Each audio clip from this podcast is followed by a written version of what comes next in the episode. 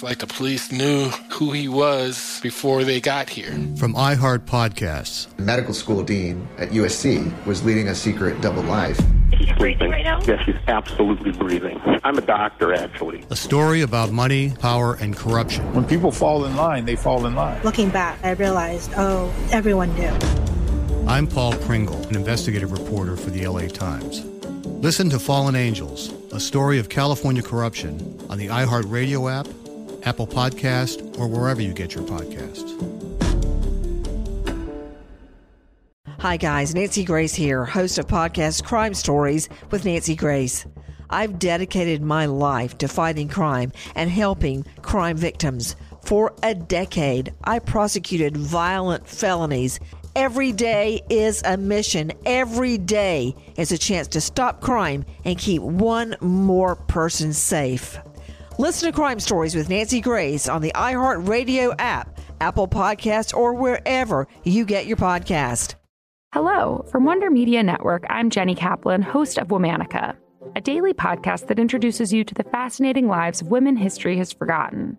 We've always been intrigued by stories of disappearances, whether it's a fraudster from the 17th century who kept evading the authorities, or a novelist who taunted the Nazis and faked her own death. We all want to know what happened next? To find out, listen to Womanica on the iHeartRadio app, Apple Podcasts, or wherever you get your podcasts. Bring a little optimism into your life with The Bright Side, a new kind of daily podcast from Hello Sunshine, hosted by me, Danielle Robay, and me, Simone Boyce. Every weekday, we're bringing you conversations about culture, the latest trends, inspiration, and so much more. I am so excited about this podcast, The Bright Side. You guys are giving people a chance to shine a light on their lives, shine a light on a little advice that they want to share. Listen to The Bright Side on America's number one podcast network, iHeart. Open your free iHeart app and search The Bright Side. Now, here's a highlight from Coast to Coast AM on iHeartRadio. And welcome back to Coast to Coast. George Noory with you. Paul Selig back with us. Considered to be one of the foremost spiritual channelers working today. In his breakthrough works of channel literature, including I Am the Word and Resurrection, he has recorded an extraordinary program of personal and planetary evolution as humankind awakens to its own divine nature. He was born in New York City. Paul received his master's degree from Yale, a spiritual experience back in 1987 left him clairvoyant. I'll have him explain that. Served on the faculty of NYU for 25 years, directed the graduate writing program at Goddard College, offers channeled workshops internationally. His website is linked up at coasttocoastam.com. His latest work, Resurrection, a Channel Text. And Paul, welcome back. How have you been? I've been well. Thanks for having me back. Still out there in Maui? I'm on Maui, yeah. How's the weather? It's beautiful. It always is, isn't it? Yeah. It really is. Super, super. Tell us about that event that happened in 87. Well, it was I was 25 years old. I think I had been clean and sober a couple of months, maybe two or three. Um, I was out of Yale. I'd been raised an atheist, and I was. I heard that there was this thing happening. People were calling the harmonic convergence. Yeah. And people were going to be waking up. And I thought, well, if there was a God or something you might call God, and I was beginning to think there might be, why would it want to say no if you asked to wake up? And I went up to the roof of the building that I was living in in New York City at the time, and, and I asked. And, you know, somebody had given me a crystal and a mantra, and I thought you needed those things to wake up. But I really went up with real sincerity, I think, in my heart, and a real willingness to to see and to allow and to know. And I ended up having an experience of energy moving through my body. It sort of started at the pit of my being and pushed its way up through the top of my head.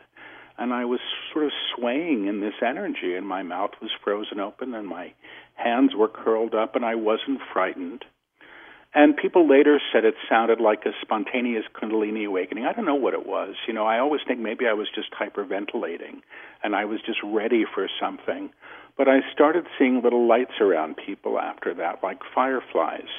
And that was the beginning, and I began to feel energy, or I started to open up as a clairsentient without really knowing what these things were.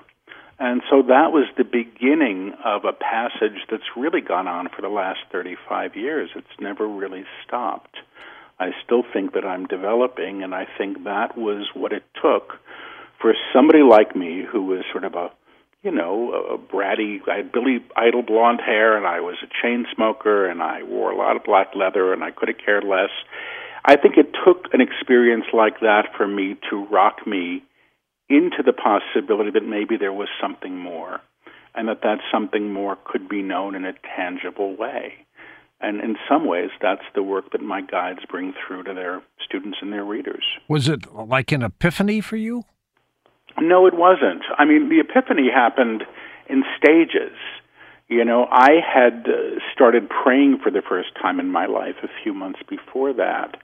Um, and I don't even know why I did it, but I did. And I ended up hearing a voice telling me to get my act together, and I listened to it. And my life changed. And that was really the first voice. And when I think what it must have taken to get through to me at that point, because I was so dense and so so confused, I'm surprised I heard it and and acted on it. But there's I think for me this has been a process. I didn't wake up one day and say, "Oh goody, I'm a psychic." I didn't want to be one. And I really didn't want to be a channeler because I didn't even know that I fully believed in something like channeling. But this is what happened, and it's been a progression. I studied energy healing as a way to get a context for what I was beginning to experience when I was maybe 30, 31. And I found that when I, I had my hands on people, I could hear things for them. And once that got, began to be confirmed again and again and again, I started trusting the station that I was tuned into.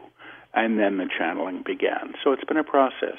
Now, did you write Resurrection or did you get help from the spirit guides? I don't write a word of the. I sit in a chair, I close my eyes, and I take dictation. The books are spoken, and they're spoken. Resurrection was done entirely in front of audiences, either online or live, or with a yeah. I mean, that's how they're done. The last, this is the tenth book, I think. Yeah. But I'm a stenographer. I'm a I'm a radio. So I'm speaking the books. The books are transcribed. The unedited transcripts of those sessions become the book. So I think in any book there may be three words that are changed because I stumbled over them. Um, and that's about it. So the books come out fully formed. The first book took about a week and two two and a half weeks to dictate. Now maybe a month or two because I don't work as long um, and or I don't channel every day because I'm doing them in front of people that have to convene. Paul, who are the spirit guides that you tap into? Well, they call themselves teachers. They say we are who you become when you know who you are. There's a name that they've given, and they say if you want to call us something, you can call us Melchizedek, which is an old name. It's an old oh, yeah. priesthood. Um, and all I know is they're a hell of a lot smarter than I am, and I don't care how eloquent I might be, I'm not capable of closing my eyes and dictating all these books that don't need editing. So I trust them at this point. They're very consistent. The teachings are very consistent. I don't really think that they've contradicted themselves yet um, in their in their lectures or in their books, and they seem to have our best interests at heart, our personal interests and the interests of humanity as a whole. So they don't mislead you at all, do they? No, actually. I mean, you know, they don't tell me what to do. You know, people think that because I can do this, I can have any information any time that I would want. I get a lot of counsel about not making choices based in fear. In the moment, I get taught in the moment by them. But when they're teaching, they're not just teaching me, they're teaching everyone. And no, I I've really not been misled. It's funny. They've been loving and consistent, and they don't override free will, and they don't teach in fear, which I'm grateful for. Next hour, we'll take calls with Paul, who taps into these spirit guides. And if you've not heard him before, you're in for something very fascinating. And Paul, when you do take calls next hour, you just want a simple question from folks, right? Well, you know, they call me a medium for the living. So when I'm hearing my guides, that's one station. If I'm reading for somebody named Sheila, I'll tune into Sheila and I may hear her or the people in her life that she asks about, primarily the living. So if they're having problems with their kids, with their parents, with their jobs, I'm usually really efficient with that. And the guides come through usually with counsel or to teach. Are there any questions you prefer not to handle? I'm not a medical intuitive, so I don't do medical readings, and I'm not the guy to contact the dead relatives. If they're alive, I can probably get them, even if you haven't spoken to them in 10 years. Okay, very good. Now, the title of your latest book, Resurrection, Book One, The Manifestation Trilogy. Tell us about that. Well, they're teaching a whole bunch of new stuff, and I'm barely keeping up with it. They're actually almost done with the next book already um, in dictation. They're talking about manifestation, I think, in a different way than people think about it nowadays. People think, I'm going to go manifest this, I'm going to go get that.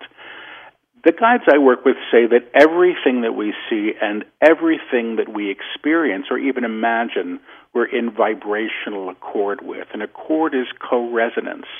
And what they're teaching is how to lift to a level of consciousness or vibration where you are in reception of what you require or what you need because they say God or whatever you want to call God is source.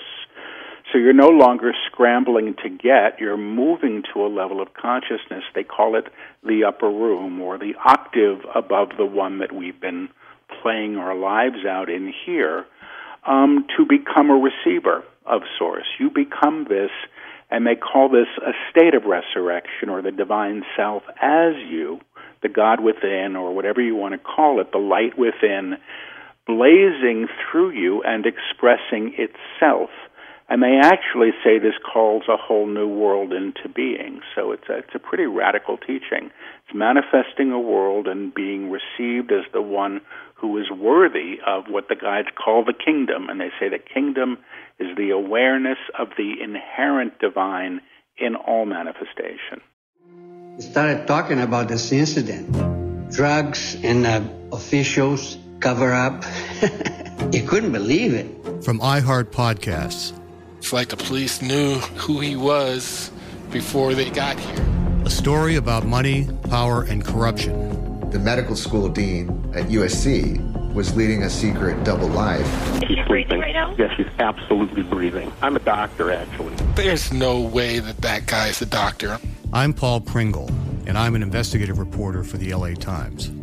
This is the story of an investigation that starts in a hotel room in Pasadena, California, and reaches all the way to the top of two of the most powerful institutions in the city of Los Angeles. When people fall in line, they fall in line. Looking back, I realized, oh, everyone knew. This is Fallen Angels, the story of California corruption. We're always going to have predators. It's the good people who stand by and do nothing that allow them to flourish. Listen to Fallen Angels, a story of California corruption on the iHeartRadio app, Apple Podcast, or wherever you get your podcasts. Are you ready to fight back against crime? Hi, guys. Nancy Grace here, host of podcast Crime Stories with Nancy Grace. I've dedicated my life to fighting crime and helping crime victims. For a decade, I prosecuted violent felonies, personally investigating, prosecuting, and covering literally thousands of cases. It's so easy to think it will never happen to me or my family, but that is simply not true. Every day on Crime Stories with Nancy Grace, we shine a light on unsolved homicides, heat up cold cases, and help find missing people, especially children. We speak with family members, investigators, CSI, reporters, and experts in every field. Every day is a mission. Every day is a chance to stop crime and keep one more person safe. Listen to Crime Stories with Nancy Grace on the iHeartRadio app Apple Podcasts, or wherever you get your podcast. Jon Stewart is back in the host chair at The Daily Show, which means he's also back in our ears on The Daily Show Ears Edition podcast. The Daily Show podcast has everything you need to stay on top of today's news and pop culture. You get hilarious, satirical takes on entertainment, politics, sports, and more from Jon and the team of correspondents and contributors. The podcast also has content you can't get anywhere else, like extended interviews and a roundup of the weekly headlines. Listen to The Daily Show, Ears Edition, on the iHeartRadio app, Apple Podcast, or wherever you get your podcasts. What is the upper room that the guides have spoken about? Well, the upper room, they say that we live in an octave of notes, high and low notes. So you have the low notes, the dark stuff, the high notes, you can call it the light stuff. And they say any song, any piece of music can be sung in a higher octave. And they say we're all in tone or in vibration or resonance. And their work is to transpose the music that we are, the tonality, the vibrational frequency we hold, to be played in the higher, and they call that the upper room. So they say it's the octave above the one we've known ourselves through. It coexists with us. It's like another radio station. We've been playing the one that we think is reality. There's a higher one that's also available that can be known and experienced. Since you've been doing this, which has been a number of years, what has been for you personally, Paul, the most satisfying aspect of what you do? It's funny because I was resistant to this, and I was quite resistant to becoming public with this. I was a college teacher, and I was quite happy doing that work. I think what's remarkable is that I'm happy now as a result of this in a way that I didn't know I could be. And it's a different kind of happiness. I, I can't really describe it. I'm not going to say that I'm enlightened. I'm not a spiritual teacher or guru. I have no desire to be that. But whatever this counsel is, and this vibration, this energy that comes with the teachings, because they teach us how to align to it, how to work with it, and how to trust it experientially, that really has altered my life in, in practical ways. And I'm really surprised, I have to say, because for a long time I think I was doing this work on faith. You know, I would say, you know, I'm the radio. The radio doesn't always get to dance to the music.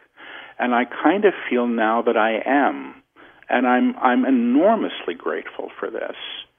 Um, and I am still surprised that it happened because I really wasn't looking for it. I was looking for a relationship with Source and I asked, you know, I said, I want to go all the way with whatever this is. And I feel that what the guides have delivered in these texts is a way for any of us to do that. And for that, I'm grateful. Do the guides come to you or do you go to them? You know, when I first was doing this and I was first doing this in groups, I used to feel like I had a tin can up to my ear with a string. And I would just hope to God somebody would pick up the other tin can and talk. I was a mess every time I had to channel. And then one day they they asked for permission to merge, and I felt all this energy move through me. It was right before I was about to do a group. And since then I really don't feel like I'm having to go anywhere or meet. It's as simple for me as tuning a radio dial. You know, the other station is there. I'm not going to play it if I'm not tuned in, but it's simply the intention to do it and it's present. So I show up when I'm supposed to, whether it's for a client or whether it's for a book dictation or a workshop in front of a lot of people. I show up, they show up, that seems to be the agreement. But it's not like I'm having to reach for something. Initially, it was, and it was. I think I was being developed. I actually think it took them a lot of years to develop me to the level that I can take the dictation for their work. I wasn't. I wasn't channeling in lecture until about 2008, I think it was. And I had begun doing this when I was in my early 30s, but I was hearing fragments of instruction and I was bringing through energy that everybody could feel. And I was excited by the energy. The information wasn't of much interest to me until they began teaching. And now that's what they do. The energy is still there. But the teaching is really in support of our being able to comprehend and hold this spiritual energy that they say is ours to to claim and to know ourselves as and through. Some people have reported strange experiences after reading your books, phenomenon. Yeah. What what has happened to them? Well, it's it's it's ongoing. You know, the the guide said in the very first book, this is uh, this is an energetic. The books are energetic transmissions that work directly on the reader, and they say it's a journey. The words on the page they say provide context, but the real work of the book is the energetic transmission. The guides actually say that they they're working with the reader as they're reading the book. They're supporting the students in their teaching. So the very first reviews came out for the very first book on Amazon. There was no press. Nobody knew who I was from a hole in the wall. You know, I wasn't expecting anybody to even buy the book. And people started writing these reviews and saying, I'm reading this book and I'm seeing auras. I'm reading this book wow. and my whole body is vibrating.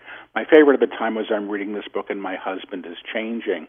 But, you know, it's continued again and again and again. So the books are the books are all energetic transmissions and they're they're oddly palpable. Um, I mean, I hear about people who are driving to work listening to the audiobooks and they have to pull over to the side of the road because they're feeling this tingling through their whole energy system and body. So this has been going on since the beginning, and when I do live workshops, everybody's feeling it too. I mean, one of the things I like about this work is you can feel it. It's not about conjecture, and it's really not about giving me your authority because I really don't want it. You know, I'm just not interested. But if people can read these books and have the experience of the teaching and begin to open up psychically or to a higher awareness, a lot of people open up clairsentiently with this work, the ability to feel energy. That's very, very common. I'm happy about that. How does the Manifestation trilogy differ from the Beyond the Known trilogy series that you're have? working on a world scale now? I think the the Beyond the Known trilogy was preparing us for this.